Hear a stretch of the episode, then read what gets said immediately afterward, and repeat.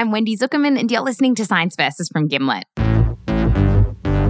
This is the show that pits facts against a flood of flying insects.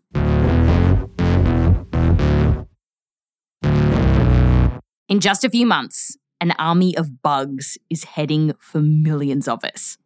And this army hasn't hit us for 17 years. For those who have seen it, though, they'll never forget it. Like Ryan. He was 14 and living in Cincinnati. And one spring day, he saw the first signs of the cicadas their shells. I go outside and on the step, I see maybe five cicada shells. The next day, I see 20. And then the next day, like 100. And you're like, what is going on here? Before the week was done, he starts seeing all these cicadas. Basically, giant cockroaches with skeletal wings and big, beady red eyes. They're flying around his face and getting caught in his hair. There are just so many of them that it just seems so awful. And they just kept coming. So many bugs. And coming. You look out the window, you see them all flying around. Just thousands and thousands of little points just constantly moving and fluttering and flying and humming. It's absolutely apocalyptic. We talked to a bunch of people who remember this army of cicadas over the years like Maureen, who was in Indiana. It was everywhere. They were everywhere. It's hard to imagine just how many there were. You couldn't drive with your windows down because there were just so many that you would end up with cicadas in your car. And Carrie saw the bugs over in Maryland. And I won't forget the day, but um, we were playing softball, and our bus driver had parked the bus with all the windows down. And um, we went back and there were just cicadas everywhere inside that bus. I would think thousands. I mean, they were just all around the windows, they were on the seats. It was so gross. There were stories of trees packed with so many cicadas that it looked like the trees were breathing, and how the roads, stained with bug juice, were just covered in dead cicadas. And then there's that deafening sound the the noise kind of comes in waves. So it you know it's it's a low level of loud, and then it kind of builds and builds and builds, and then it suddenly like crescendos for 15 or 20 seconds of just like deafening noise.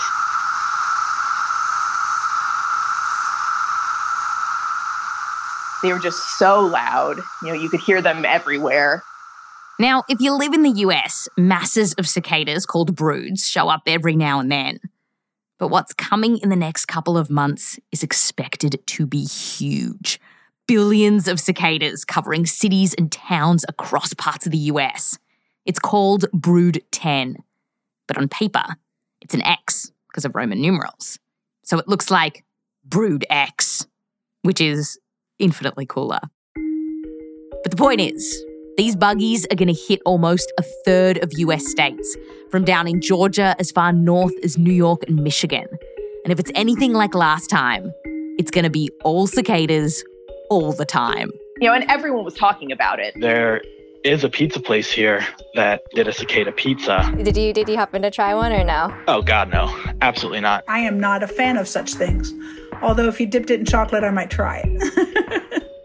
We just got out of the horror show that is 2020. And now this. On today's show, what exactly is about to happen and how mad is this all going to get? I think having gone through COVID and all that kind of stuff, people are like, oh, come on, one more thing. And once we started swarming into this wild world of cicadas, we realized that this is all going to be pretty bloody mind blowing. What's gonna happen is a drug fueled orgy complete with sexy music, crazy competition, and to finish us off, billions of dead carcasses. When it comes to cicada storms, there's a lot of. It's just absolutely apocalyptic. But then there's science. Science versus Brood X. Brood 10 is coming up just after the break.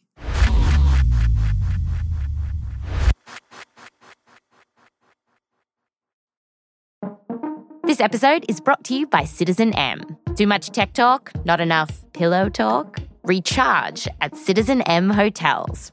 Sit beer at Canteen M bar, restaurant, and terrace. Chit chat with the hotel team, the friendliest people you'll ever meet. And count these in one super soft bed. Recharge again and again in tech cities like Menlo Park, Austin, Miami, New York, and San Francisco. Book now at citizenm.com slash sciencevs. This episode is brought to you by Anytime Fitness.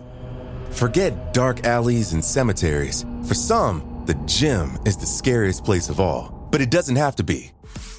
With a personalized plan and expert coaching, Anytime Fitness can help make the gym less frightening. Get more for your gym membership than machines. Get personalized support anytime, anywhere. Visit AnytimeFitness.com to try it for free today. Terms, conditions, and restrictions apply. See website for details. There's no better feeling than a personal win, and the State Farm Personal Price Plan can help you do just that. Talk to a State Farm agent today to learn how you can bundle and save with the Personal Price Plan. Like a good neighbor, State Farm is there. Prices are based on rating plans that vary by state. Coverage options are selected by the customer. Availability, amount of discounts and savings, and eligibility vary by state.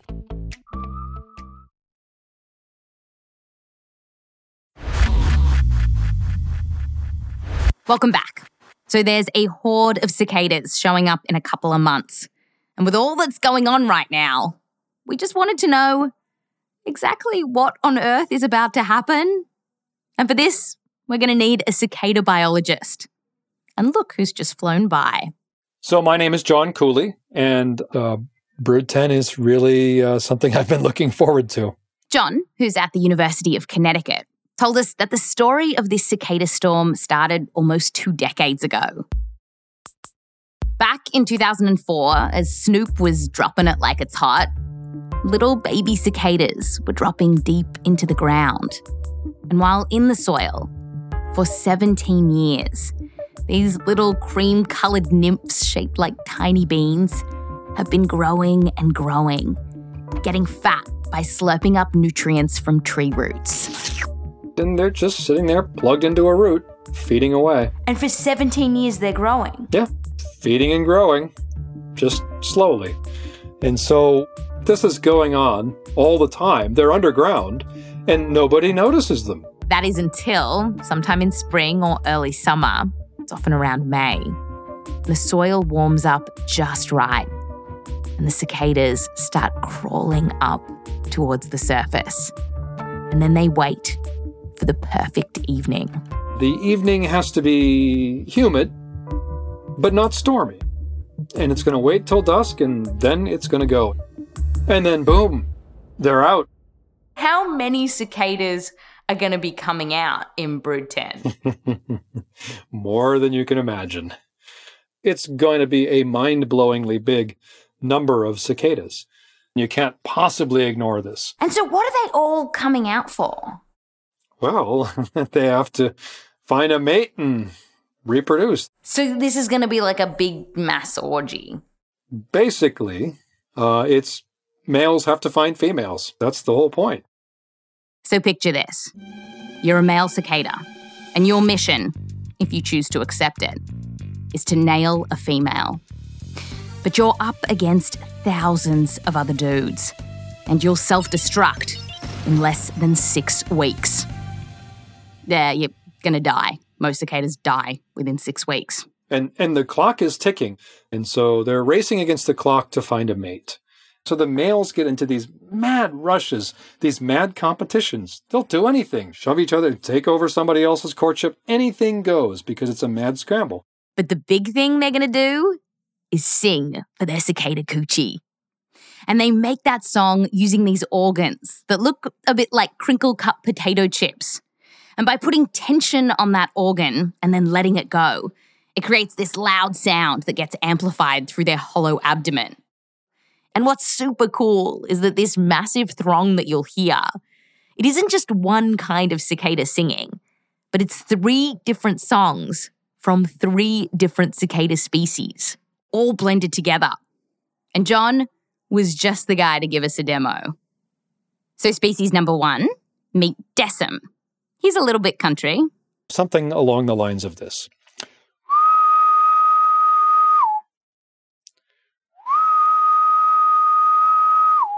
Number two, the Cassini, with a bit more pep in his step.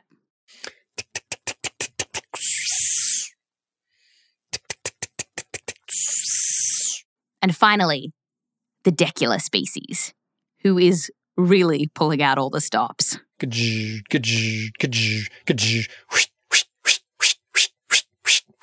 And the ladies love this stuff. But John says they have a mission too Don't get somebody who belongs to the wrong species. to make sure they hit the right guy, they'll listen for the right call. And then Respond by flicking their wings. They do not have sound producing organs like the males do. But they can flick their wings, and it's a it's a little pop, just like that. And if she does that, it's game over. He'll never go away because he heard a wing flick. from here, the two of them do a little back and forth, kind of like picking up a date at the bar. The guy will be like, So, are you single? You want to have kids? You want to get it on right here? And voila, the beautiful world of making cicada babies begins. And uh, sometimes the actual sex part goes on for quite a while. So once it starts, it doesn't stop until the male releases. And I think the record that we recorded was 96 hours. Whoa! But the bottom line is that notorious noise is this jumble of calls and wing flicks from three different species.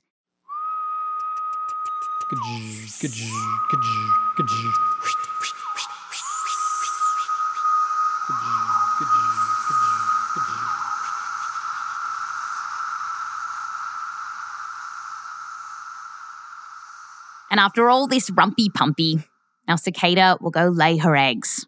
And it's a lot of eggs, up to 600. So, for the cicadas and entomologists out there, this is about to be one exciting, exhilarating adventure. But should we be bugging out about this? Like, could all these insects cause some serious damage? Just last year, locust plagues ripped across parts of Africa, chewing up crops and wreaking havoc. Is this about to happen here? Well, even though in the US sometimes cicadas are called locusts, they're actually not locusts. Locusts can munch up entire fields of wheat. Cicadas, they can't.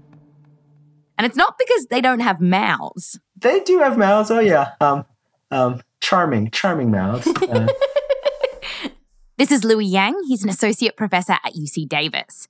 And Louie told us that this charming cicada mouth is basically a big straw. Cicadas use it to slurp up those nutrients from the tree roots. And they can't use this straw to munch up our leafy greens. they couldn't even if they wanted. They don't have the right mouth parts. You know, they have these sucking mouth parts that are appropriate for sucking on roots. But this doesn't mean cicadas are totally benign here.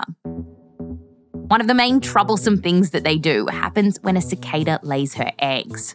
Because to do this, she uses this fancy egg laying device that she's got. And she'll use it to slice a little incision into a tree branch.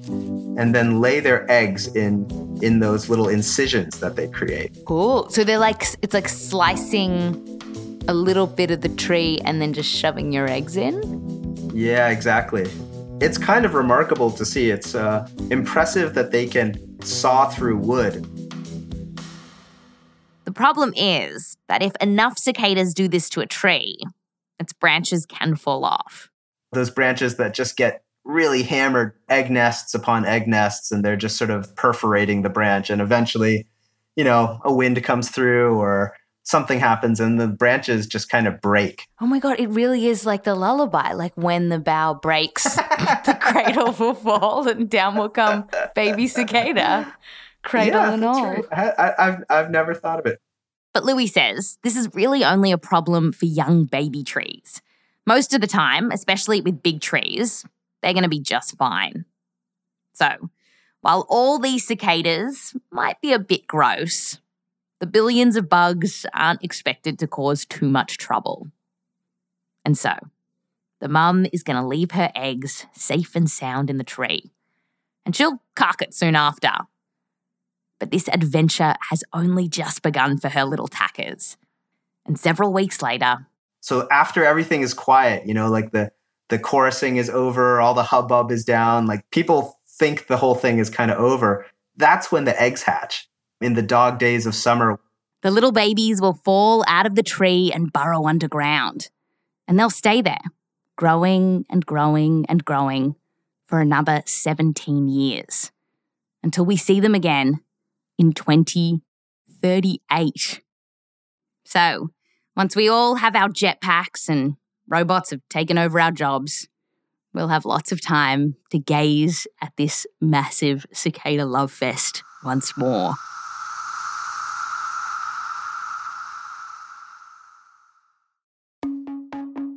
But this story that we've told you of love in the time of cicadas, that's just a fairy tale.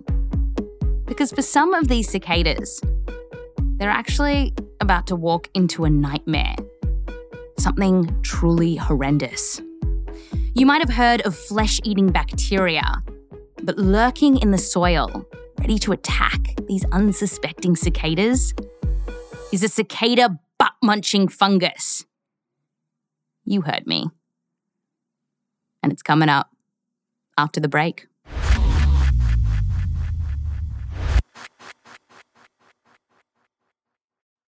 This episode is brought to you by Indeed. We're driven by the search for better. But when it comes to hiring, the best way to search for a candidate isn't to search at all. Don't search, match with Indeed. Use Indeed for scheduling, screening, and messaging so you can connect with candidates faster. And listeners of this show will get a $75 sponsor job credit to get your jobs more visibility at Indeed.com slash science. Just go to Indeed.com slash science right now and support our show by saying you heard about Indeed on this podcast. Terms and conditions apply. Need to hire? You need Indeed. This episode is brought to you by Anytime Fitness. Forget dark alleys and cemeteries. For some, the gym is the scariest place of all, but it doesn't have to be. With a personalized plan and expert coaching, Anytime Fitness can help make the gym less frightening. Get more for your gym membership than machines. Get personalized support anytime, anywhere. Visit AnytimeFitness.com to try it for free today. Terms, conditions, and restrictions apply. See website for details. Hey y'all, Marcy Martin here with a little Tampax story. One time I went on vacation in the Bahamas with some friends, and of course, I got my period. I didn't want anything to stop me from living my best life on my trip. So I was like, why not be brave and try Tampax? Before that, I really just thought tampons were for adults, and I definitely thought they'd be uncomfortable. Guess what, y'all? They really aren't. It might take a few tries, but once it's in right, you shouldn't feel it, which is great. For a better way to period, just add Tampax.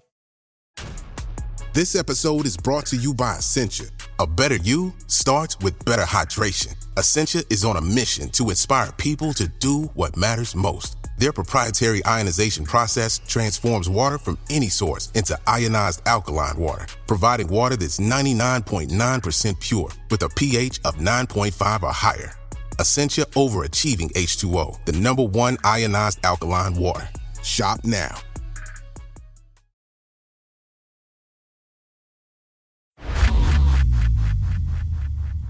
Welcome back. We've told you that in just a few months, billions of cicadas who have been waiting for 17 years underground will finally emerge. And they sure are going to be horny. Now, we're going to tell you about something that could get in the way of their baby making bonanza. And yeah, it's literally a butt munching fungus. How many times a year do you use the pun like I'm a fungi. You know, as a, as a dad of three young boys, I, I tell a good deal of dad jokes, and um, I think my kids just get sick of it. So I, I've definitely worn that one out. hmm. I guess he doesn't have much room in his life for puns anymore. Well, anyway, this fun guy is Matt Kasson. He's an associate professor at West Virginia University, and he studies plants and fungi. And the fungus we're talking about is called Massospora. And here's what it's doing it's hiding in the soil and waiting for the cicadas to come crawling through the ground. And when one comes through, this fungus is ready to attack. It's going to make its home inside the cicada's abdomen. And then as it grows, it'll basically chew off bits of their butt. That's right. And, and, and then eventually their butt falls off, right? Um, their butt and genitalia fall off. Sometimes the genitalia doesn't fall off right away. Like the fungus can eat partway through a cicada's backside and then say she'll go in for some nookie with a fella. After they go to their separate ways and they separate, um, he'll break off her genitalia and fly away with them. Have you seen this in action? I, I have the idea that like, you know, you came in for a mating attempt, but you left with the the the full backside of your partner is unbelievable to think about. So what you end up with is a bunch of cicadas flying about who have lost a third of their body to this fungus. And you can actually see what's going on here. Basically, it looks like they've got a big white blob where their butt should be. The back end, uh, if you were to imagine a, a, a chunky eraser on a, a you know a, an elementary school pencil, you know a big kind of white, you know nubby eraser. That's kind of how the fungus looks emerging out the backside. And so, what's in it for the fungus? Why make the butt be gone?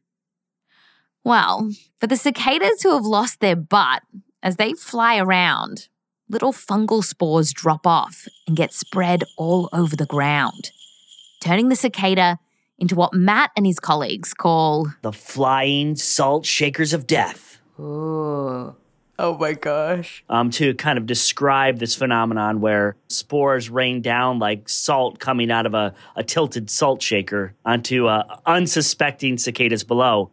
So this butt muncher spreads and spreads.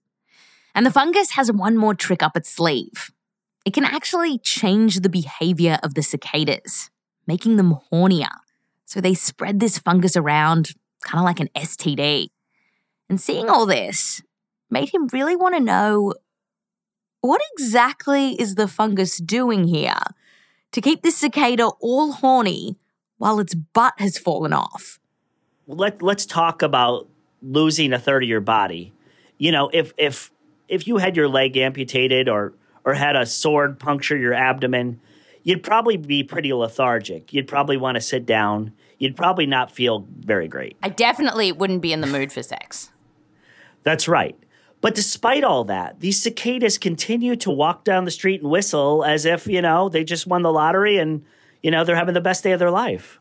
So, what's going on there? To find out, Matt asked a fellow nerd to analyze the chemicals inside the chunky fungal bits. And one day, they're sitting in Matt's office combing through the data together. And he said, Wait a minute. He said, I think I got something. And he, you know, pulled something out of the list and he said, Have you heard of cathinone? I said, No, I I've never heard of cathinone. Cathinone. It's an amphetamine. When people take this stuff, it can do things like amp us up and make us hornier. And studies have found that sometimes when insects get exposed to amphetamines, it can kind of do the same thing to them. Like flies on amphetamines get less sleep. And with cockroaches, sometimes their heart starts pounding and they get super excited on this stuff. And the fact that the fungus has amphetamine in it is a huge clue as to what's happening here. And and I thought that explains so much. And wait, but so does this mean that if I ate a bunch of infected cicadas, I could get high? You know, it's possible uh, if you ate enough cicadas. H- how many would I have to eat to get high? A couple dozen, but I I would not, for one, you know, go after a, a, a, an infected cicada and eat it. And that's not just because it's a little gross. Matt says if you toss these drugged up cicadas on the Barbie, you might regret it. Because on top of the amphetamines, his team has found more than a thousand other chemicals in the fungus, and some of them could be toxic. Okay, the final thing we are tackling here is a big cicada mystery that even to this day, scientists are trying to work out.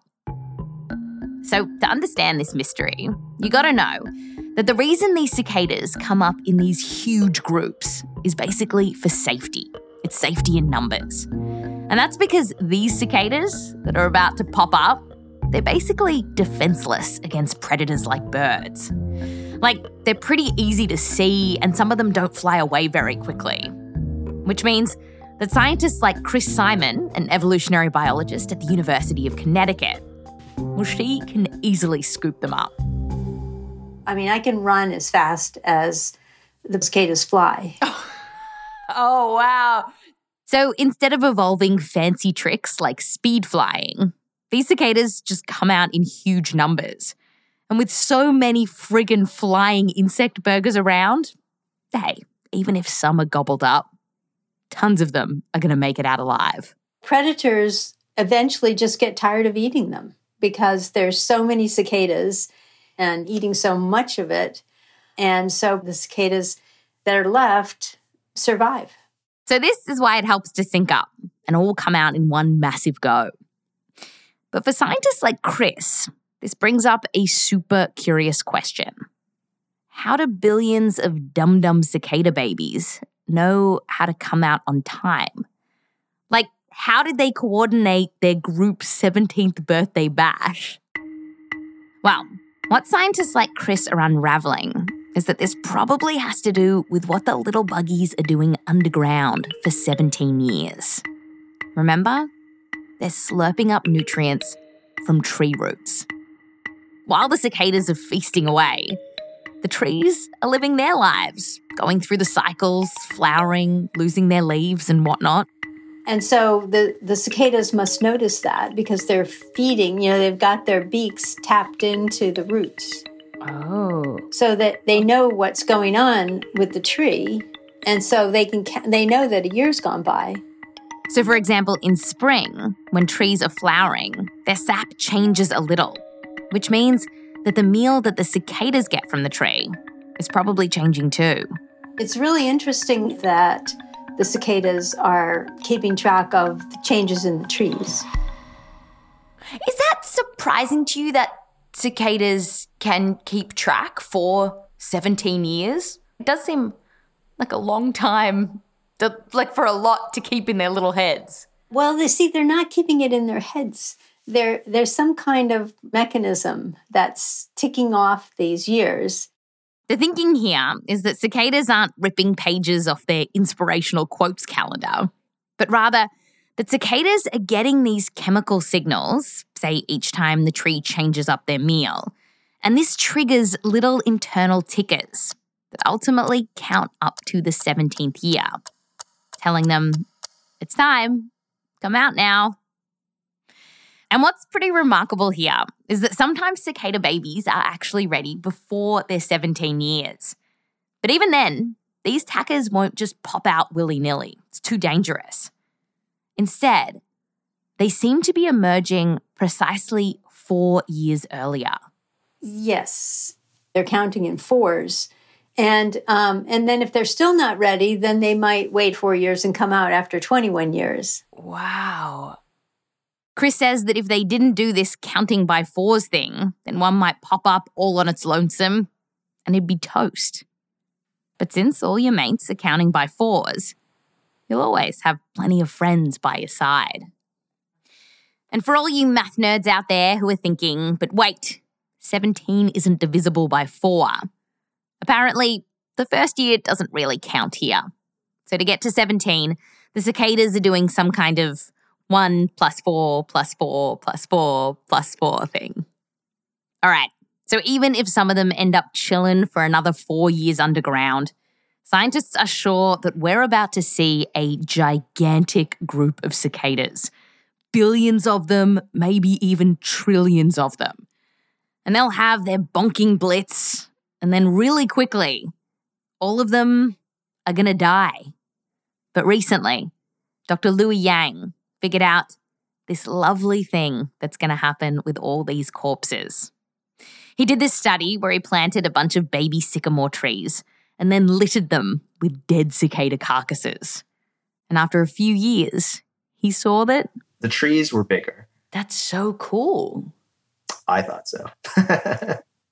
In their third year, the trees were, on average, about 5% taller, and their trunks were 10% wider than the trees without the dead cicadas. And that's because all those dead cicadas were packed with nitrogen. and they became a natural fertilizer for the trees. They take from the forest, but they give back to the forest.